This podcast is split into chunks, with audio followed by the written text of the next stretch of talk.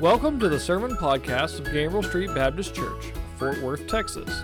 Gambrill Street Baptist Church has been sharing the gospel for over 100 years. This podcast includes sermons from our traditional Sunday morning service and our contemporary services on Sunday evenings. We hope God speaks to you through this sermon.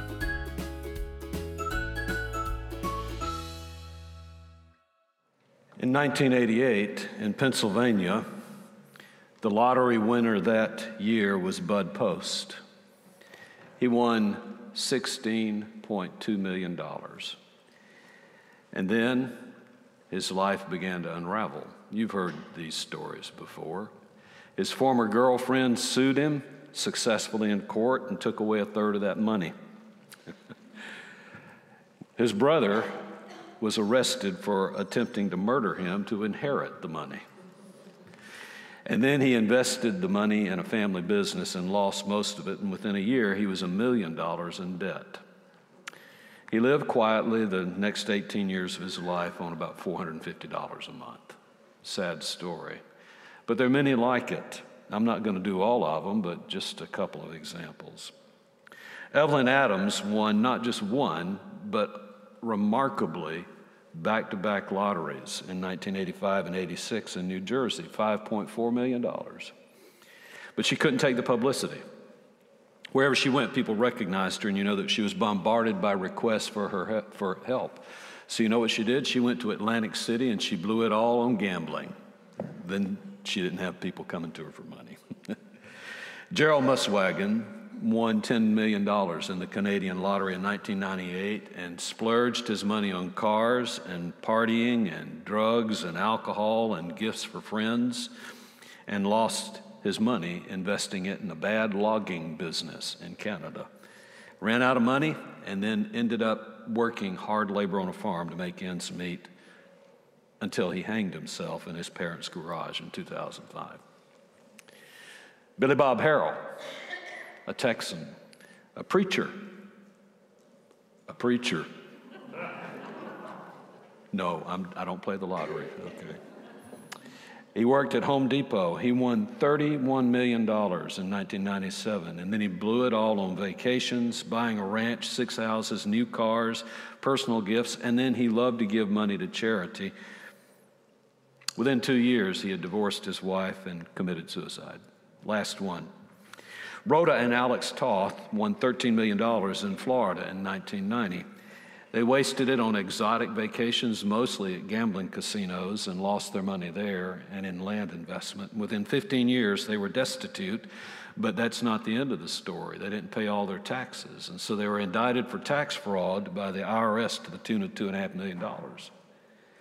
I guess this, the point is very obvious winning the lottery is not necessarily always such a blessing. There sometimes produce losers as well as winners. In fact, these are not typical of what happens. And most winners, according to most research, lead happy lives and they're grateful for their winnings. One Ohio uh, study showed that 85% of the people that win a lottery continue their normal lives, and most of them actually continue working at their old jobs. But the point is this I think it's obvious. These examples remind us that there are hidden perils in prosperity, there are hidden, there are hidden dangers in success. And joy is not defined by what? It's not defined by wealth or things. We began our look at joy last week, and we continue it this week in Psalm 30, a psalm of David and I'll remind you of a couple of things we said last week. The heading in most of your Bibles says that it's a thanksgiving, but it's a thanksgiving for deliverance from death. It's one of 13 Thanksgiving Psalms in the book of Psalms. And it reminds us of the lament that runs through most of the first book. David laments, but then he also celebrates the deliverance of God in most of those first 41 Psalms. It's a, it's a psalm of dedication of the house. And I didn't talk about that much last week because it really bears on the discussion today more than last week. There are a couple of possibilities about what the house is that is being dedicated. It could be in the early part of his life, where we see in 2 Samuel 5, parallel 1 Chronicles 14, where he builds a palace and he has his own house and maybe perhaps is dedicating that. Or it could be near the end of his life as he's preparing to build the temple, which God then tells him he is not going to build. His son's going to build it. And that's found in 2 Samuel later in 24, parallel in 1 Chronicles 20 and 21. There are two reasons to rejoice in this psalm, I think. We talked about one of those last week, and that is that God rescues us through adversity, verses 1 through 5. Today, I want to look at the second part of that, verses 6 through 12. And the idea here is that God delivers us in prosperity, which is a really odd statement to make. Why does someone need to be delivered in prosperity? Last week, what we talked about was that God rescues us not from adversity, but the preposition was important. He rescues us through adversity. Uh, he walks with us through life's problems. He's not a helicopter God who just drops in and pulls us up out of adversity every time we ask Him to. And just as hope, we said, about three weeks ago. Just as hope springs from tribulation, we saw last week that joy often emerges from sorrow and anxiety. And last week we observed that in the beginning of the psalm that David reminds us that God can relieve us of some very profound fears in adversity.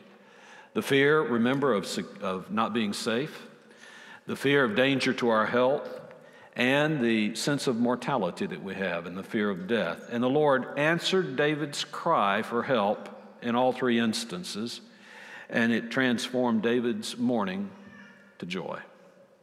Remember that weeping endures for a night, but joy comes when? In the morning. And what we said about that in conclusion is that He can rescue us here and now. No matter what difficulty or problem you're facing, I'm facing, you're facing that are watching this morning. He can deliver. He's done it before, and He encourages us to pray for deliverance from that adversity. And when God rescues us, something happens. We experience joy, but it's joy the other side of faith and hope. And what that does is it then reminds us that our faith and hope is strengthened through that joy. And in this life, we ultimately lose those battles. In this life, we are mortal and we eventually die. In this life, we do encounter other problems, not just one that God rescues us from. But we know this that that adversity is temporary, that Jesus Christ has defeated death, He has vanquished death, and He provides a home for us, and He has gone to prepare that home for us. And if we believe in Him, we then go home to be with the Father and live with Him eternally. So joy comes to us not as a thing, not as a quantity, not as a substance, not as a feeling, not as an emotion, but joy comes to us clothed in the incarnate person of Jesus Christ, who is still physically present. He is at the right hand of God the Father Almighty, and He is our bright and morning star.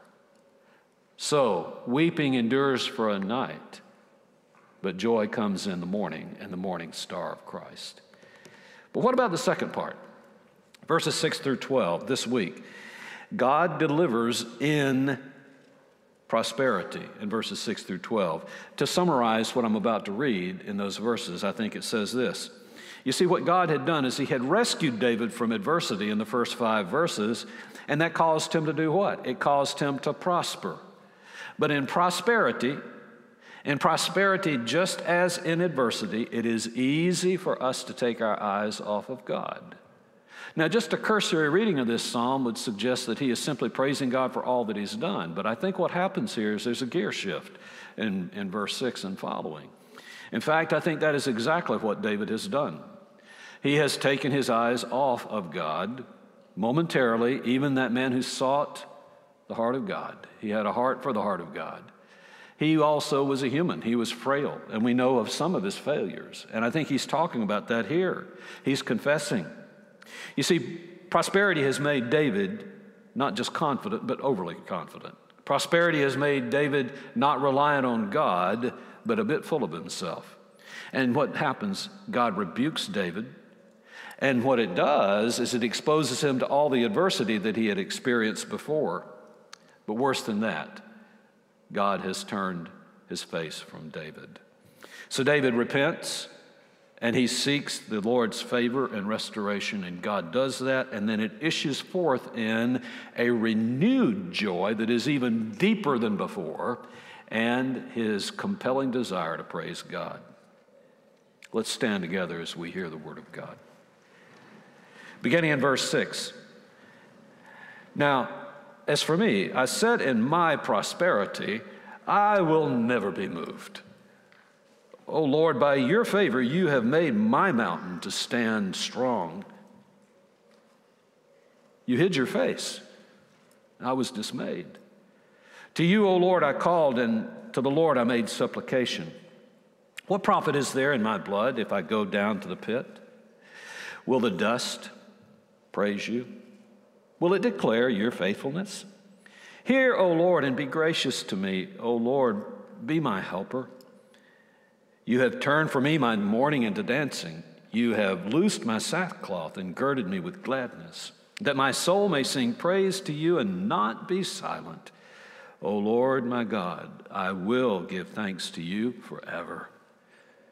Amen. Let's be seated. You see, God had delivered David from prosperity, uh, from, from adversity. But now what he needs to do is he needs to deliver him in the midst of his prosperity. There are a couple of possible background stories for these verses. Uh, you remember, it's at the dedication of the house. And I said it may have been in the early part of his life or it may have been in the latter part of his life. Story number one, early part of David's life, 1 Samuel 5 through 7, paralleled, as you well know, in Chronicles, 1 Chronicles 13 through 16. The house could have been, in the early part of his life, David's palace. Or, in fact, he's preparing to bring the Ark of the Covenant into Jerusalem, and the tabernacle's not there. He's put up a new tabernacle. And it's not the temple, but it's going to be the house of God. So we don't know which of those two it might be early in his life, but we know this.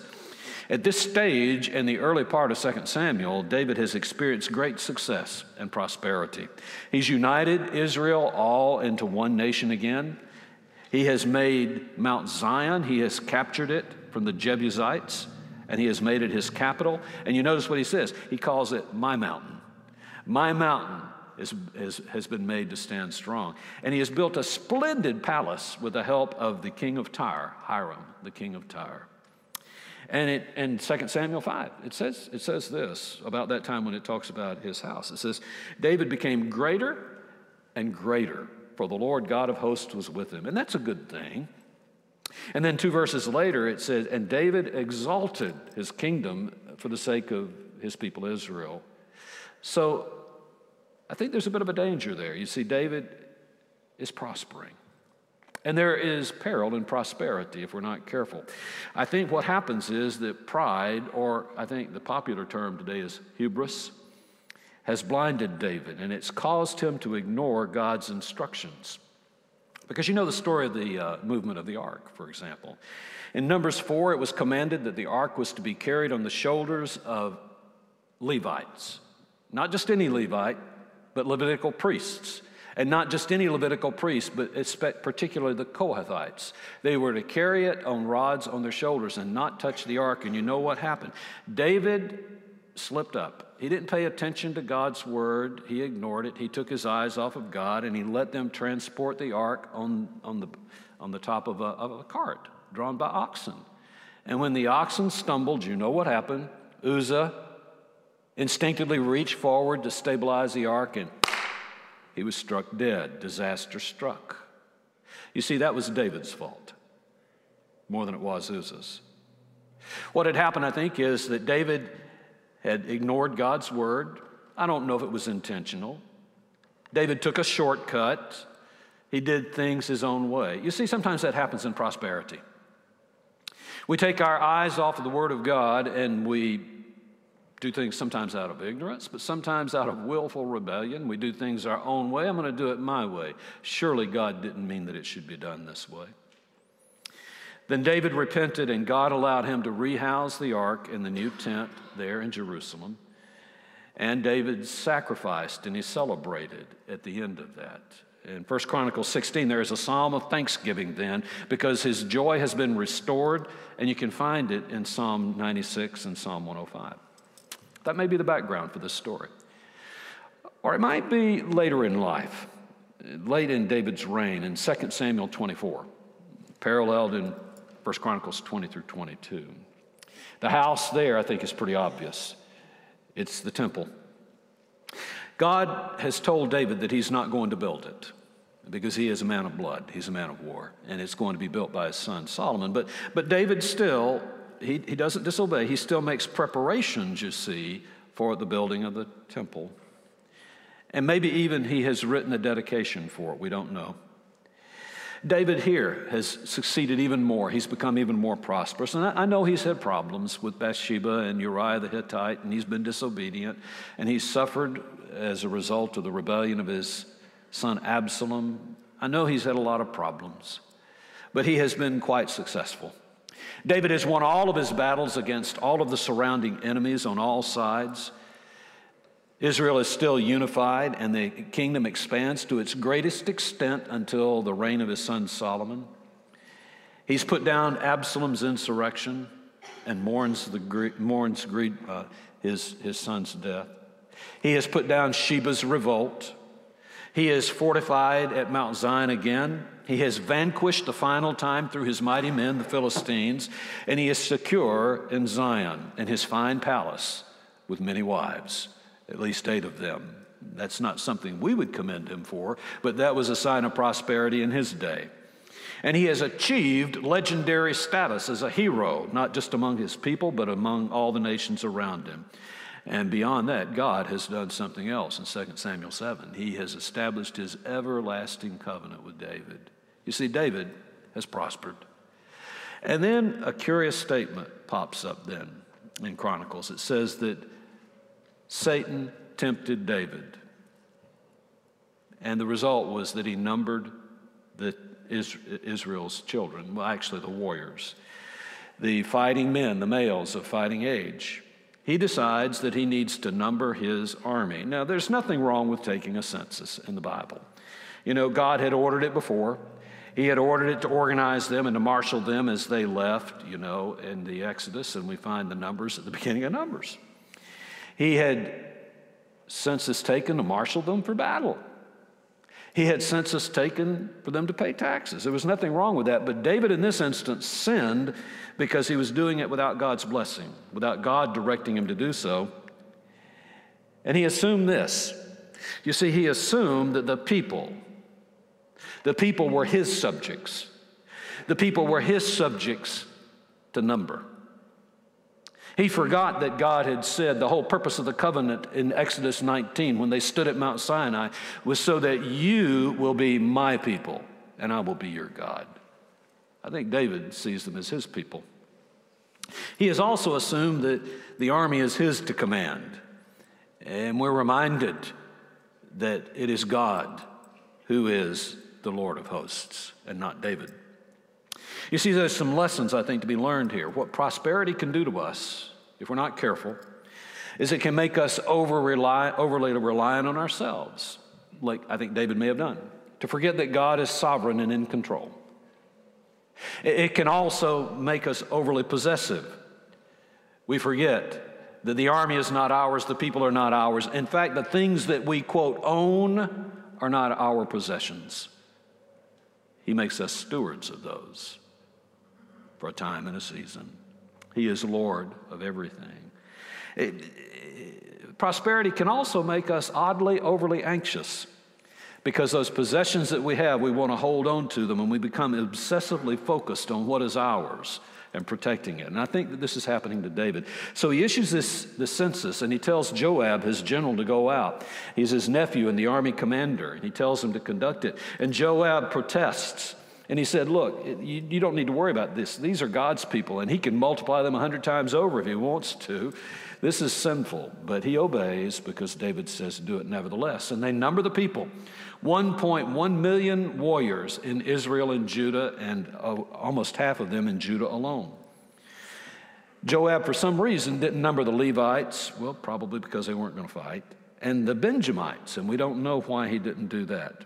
But he obeyed otherwise. You see, in First Chronicles, then, it clearly indicates that Joab was right. For it says that God was displeased with this thing, so he struck Israel. And David then approaches God and he prays.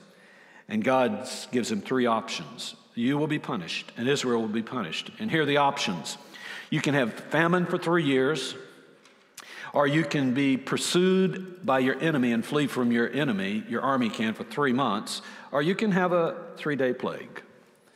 And David, in his wisdom, does not make a decision. Well, he does make a decision, but he doesn't choose. He says, God, I'll leave it up to you. And God chooses then to have the three day plague and 70,000 people die in the plague. So, what does David do? Very much like in the first instance, in the first story, he repents. He is in sackcloth and he prays a prayer of supplication for salvation. He assumes the full guilt for the incident and he intercedes for Israel. He says, I will put my whole household in the balance for them. And he begged God for mercy and for the mercy of his people. You see, David then demonstrated his repentance. What he did was he wanted to sacrifice to the Lord, he wanted to build an altar, but he would not do it on land that he did not own. So then he goes into Jerusalem and he purchases from a Jebusite by the name of Ornan a plot of land. And there he built an altar and he sacrificed it unto God. He demonstrated his repentance. And then a strange thing happened. It had never happened before. Fire came down and it consumed the sacrifice. And that was God's sign that David's sacrifice was pleasing. You say, oh, I've heard about fire coming down from heaven before, but those were two other incidents afterward. The same thing happens when Solomon dedicates the temple and the sacrifices that are there. The fire comes down from heaven and consumes it. The story that we remember was when that prophet, what was his name? Who was on the mountain, on Mount Carmel? Elijah, and he has the sacrifice that God then consumes with a fire. You see, this showed that the sacrifice pleased God. And this was probably the site that the temple was built on. And it's very likely that David has written a psalm of dedication for that. And this is the house about which he is speaking.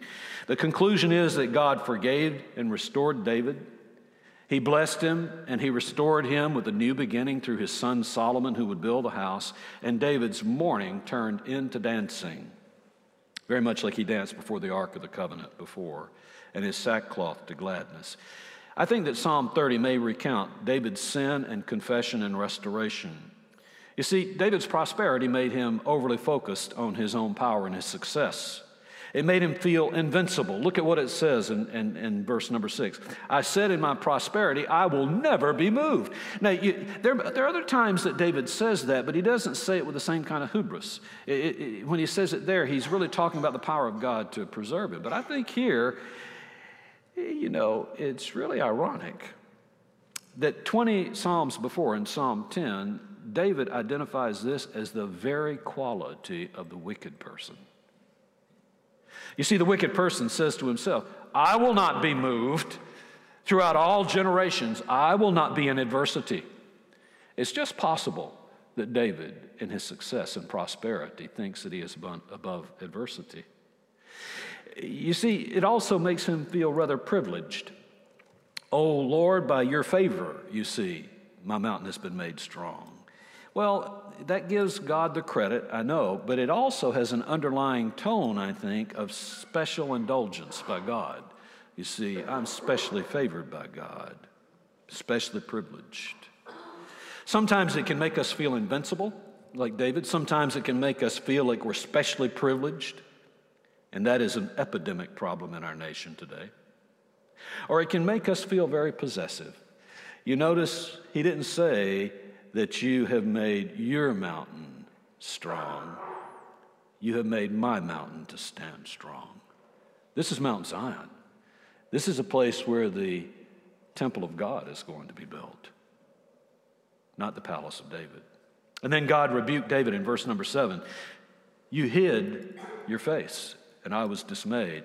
God's hidden face is a clear sign of divine displeasure.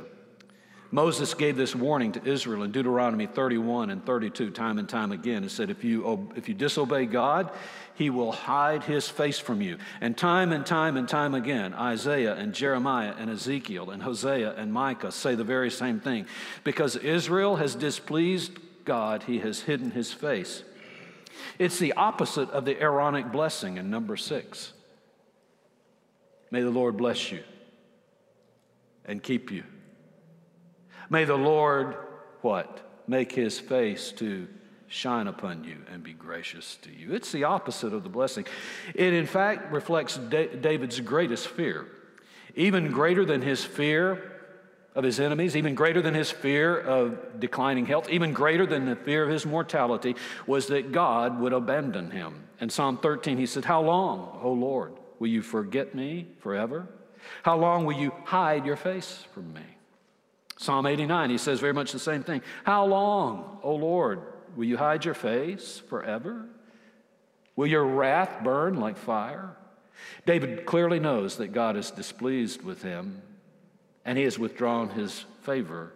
And what this does is it exposes him to all the adversity that we have seen in verses 1 through 3. And it results in the Lord's discipline. Now, that's not a bad thing, is it? Is it a bad thing to suffer the discipline of the Lord?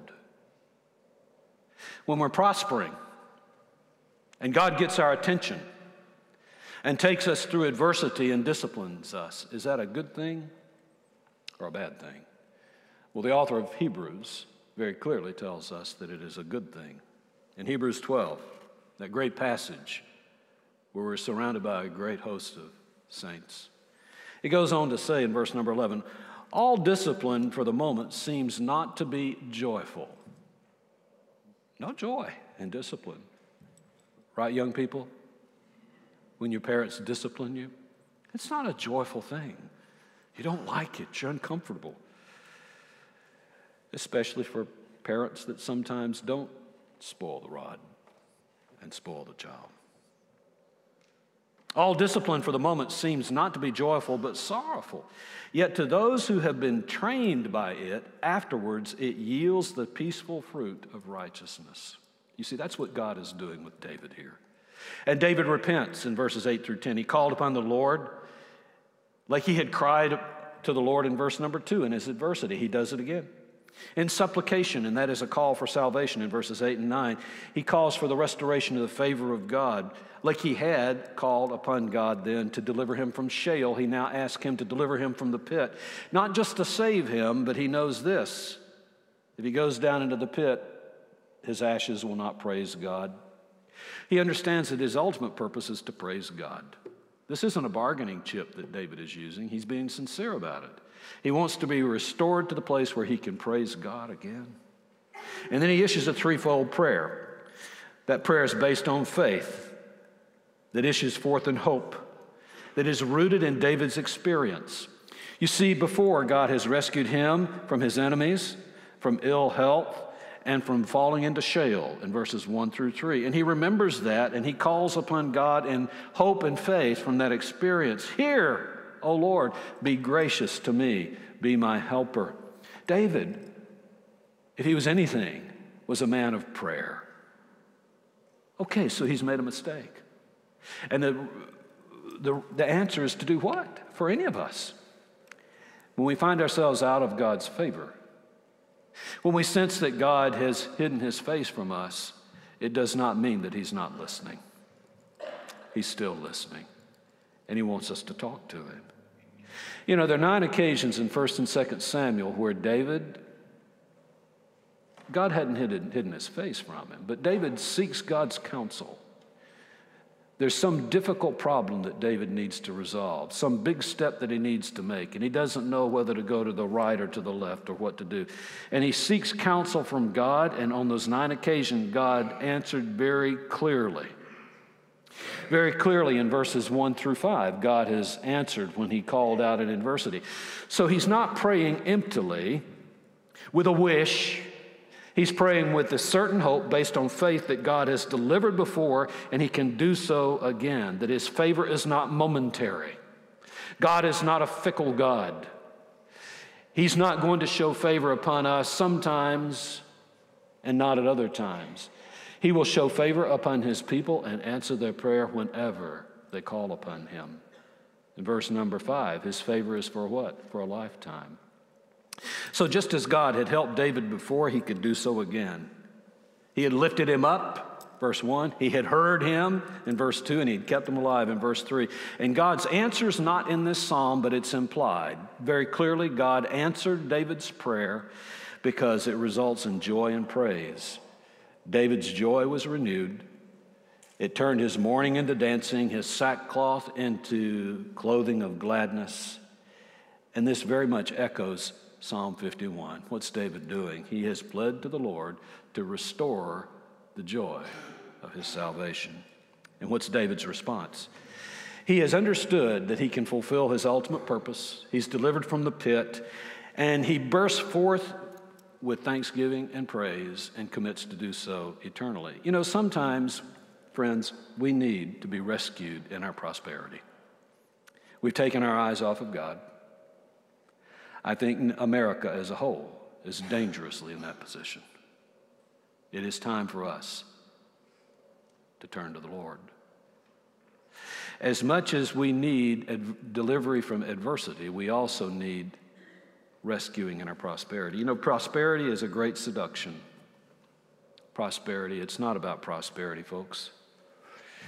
Biblical prosperity is this the grace of prosperity is this all prosperity comes from God. God cares for us and He wants us to prosper. The path of prosperity is very clear. It's given to us by Joshua. Obey God, keep what He says in the scripture, and do not deviate to the right or the left. Stay, stay in the center of God's will.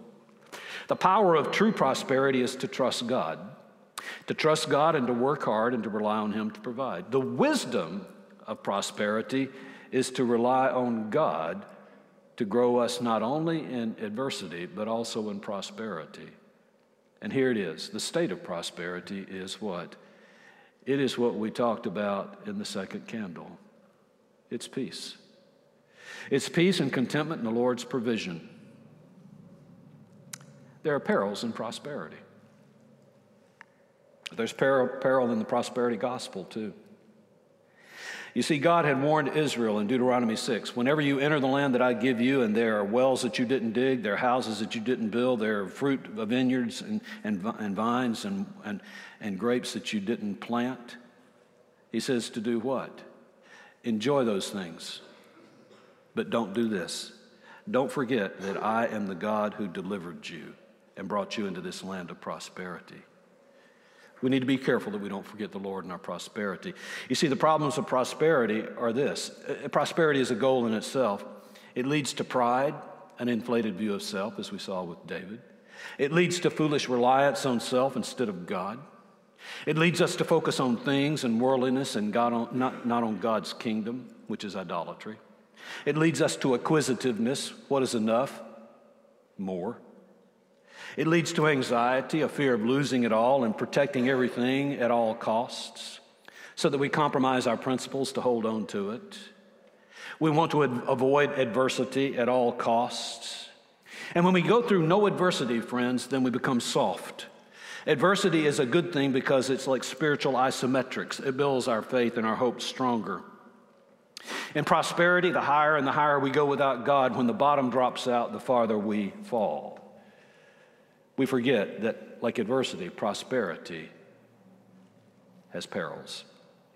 And like adversity, prosperity also is temporary. The only thing that is permanent is the Lord's joy, and it doesn't depend on prosperity or adversity. A tragic example of this is David's own son. you would expect me to mention him, wouldn't you?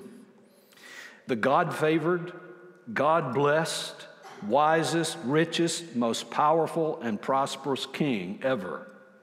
1 Kings 10. So King Solomon became greater than all the kings of the earth in, the, in his riches and in his wisdom, and all the earth was seeking the presence of Solomon to hear his wisdom, which God had put in his heart. But Solomon fell prey to the perils of prosperity. The last thing that we read about Solomon before then Rehoboam becomes king is he married how many wives? 700 wives. The main purpose was to cement peaceful relationships through treaties with those that surrounded him, with the Egyptians and the Hittites and the Moabites and the Ammonites and the Edomites and the Sidonians. And wives beyond that, he had 300 concubines, and we know what happened. He then followed the gods of his wives the Sidonian Ashtoreth, the Moabite Chemosh, and the Ammonite Molech, and then all of the other gods that his wives burnt incense to and sacrificed to. He turned to idolatry. And in displeasure and anger, God turned away from Solomon. He brought opponents in the form of Hadad the Edomite and Rezon the Syrian to fight against Solomon. And he tore away the majority of his kingdom from his son Rehoboam and gave it to his civil servant, his superintendent of public works, Jeroboam. There are perils and prosperity. Let me close with this God uses adversity sometimes to disabuse us of some prosperity notions. You see, one of those is we don't really own what we possess. Whatever blessings you have, they're temporary. God gave, gave them to us as what? As stewards. Another thing that he reminds us of is we're not special. Oh, don't get me wrong. He loves each one of you and He loves me uniquely because we're created in the image of God and Jesus Christ died and shed His blood to save you as a unique individual. Yes.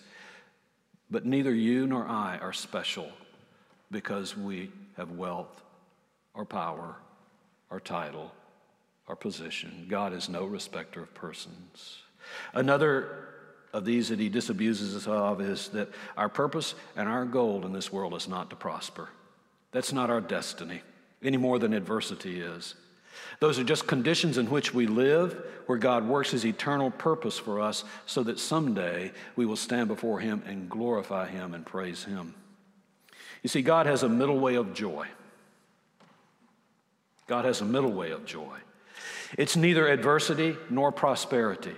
You see, adversity doesn't produce joy, prosperity doesn't produce joy. What adversity does is it produces hope. It produces hope so that we have faith that God can deliver. And when that delivery is realized, then we have joy. And it does what? It strengthens our hope and our faith. Prosperity doesn't produce joy, it might produce temporary happiness. One of two things happens in prosperity by which we grow either we appreciate God's favor and we enjoy it and we give him credit and joy and thanksgiving, or we do like David did temporarily. We become arrogant and self focused and then God rebukes us, but He can even redeem that when we repent, and He can draw us closer to Him as He did with David so that we have a closer walk with Him. But you see, prosperity and adversity don't produce joy, they're the conditions in which we work. God's middle way of contentment then is between adversity and prosperity. You see, we should never be too high, and we should never be too low. We should not be driven by the circumstances around us. We need to be, we need to learn to be content. You know where I'm going with this. Paul told us. If we are in Christ, we are content. We need to be like Paul. I have learned to be content in whatever circumstances I find myself. I know to get along with humble things, that is, with nothing. I also know how to live in prosperity and to abound. In any ever circumstance, Paul says, I have learned the secret of being filled and going hungry of having abundance and suffering need, I can do all things through him who strengthens me. You see, this middle way of prosperity is like the divine neutral wire. I was at Home Depot the other day and the bulb had just burned out. I think used this as a, as a sermon illustration one Wednesday night. I'd had this bulb for about two weeks and it burned out on me. So I thought it was a defective bulb. And then the fellow that worked in the lighting department told me, he said, You know, you might have a bad neutral wire in your wiring. Because if it's loose, what happens is that power surge goes through and it blows the bulb. You see, that's what we're saying here is God's sort of like the divine neutral wire. I don't mean to trivialize this, but not too much positive, not too little negative. What he wants us to do is to be grounded, to be grounded in him, to be grounded and rely on him and not focused on our adversity and our prosperity, so that he can transform us in any situation to become whom he has empowered us to be. You see, we see this in Jesus Christ, don't we? This begins with hope in him and faith in him and faith in God's grace. And we can grow in both adversity and prosperity. Jesus did the same. He stood on the Mount of Transfiguration, and in his basking in the Shekinah glory of God, the Father says, This is my Son whom I love. Listen to him. Wow, prosperity. And then he came down off the mountain, and eventually he ends up at the Garden of Gethsemane. And he sweats, as it were, great drops of blood, and he says that my soul is grieved, even to the point of death, adversity. But you see, he didn't let his prosperity and being the Son of God take his eyes off the Father. And he didn't let his being the Son of Man and the Son of sorrow, the man of sorrow, take his eyes off of the Father. Because of the joy that was set before him, he marched to Jerusalem because of the joy set before him. He then stood before Pilate. Because of the joy set before him, he stood before the high priest in the Sanhedrin. Before the joy set before him, he went to the cross and he sacrificed his life for you and me. Fixing our eyes on Jesus, the author and perfecter of our faith, who for the joy set before him endured the cross, despising the shame, and has sat down at the right hand of the throne of God. You've heard me say this numerous times. The joy that was set before him was that he knew that he was going home to be with the Father. He didn't let prosperity sidetrack him, he didn't let adversity depress him to the point that he would not fulfill his mission. You see, he is the divine grounding in whose will we must abide. I don't know what you're dealing with today. You may be on the high of prosperity and the joy of God blessing you in a way that you've never been blessed before. Watch out, folks. That's temporary. You may be struggling with depression. You may be struggling with the loss of a loved one. You may be struggling with some kind of um, diagnosis that you've gotten about your health. Watch out. Don't take your eyes off Jesus. You see, for the one who went through it all and he's been through what you've been through, he can take you through the adversity and through the prosperity, and he can take you home. Let not your hearts be troubled. You believe in God, believe also in me. For I go to prepare a place for you. And if I go to prepare a place for you in my Father's house, I will come again and receive you unto myself, so that where I am, you may be also. He has prepared a place for you. And someday, if you believe in Him, you'll be in His house, glorifying the Father forever and serving Him. There is a, a place of quiet rest near to the heart of God, a place where sin cannot molest near to the heart of God. Take note of the last verse.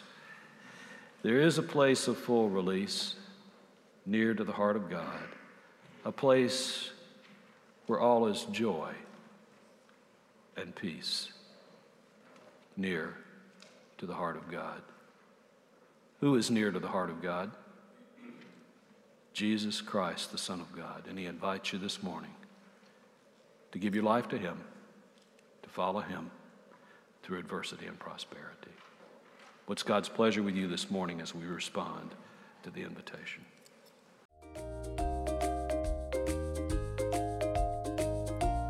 Thank you for listening to this episode of the Gambrell Street Baptist Church Sermon Podcast. If you have questions, we would love to speak with you. Please call 817 926 1785 to speak with a minister. If you live in or will be traveling to the Fort Worth area, we would love to have you visit. Gambrell Street Baptist Church has six church goals to reach the lost for Christ, to learn more about Christ, to touch the city through Christ, train leaders to serve Christ, to embrace the world with Christ, and to build strong families in Christ. Please join us for our next episode.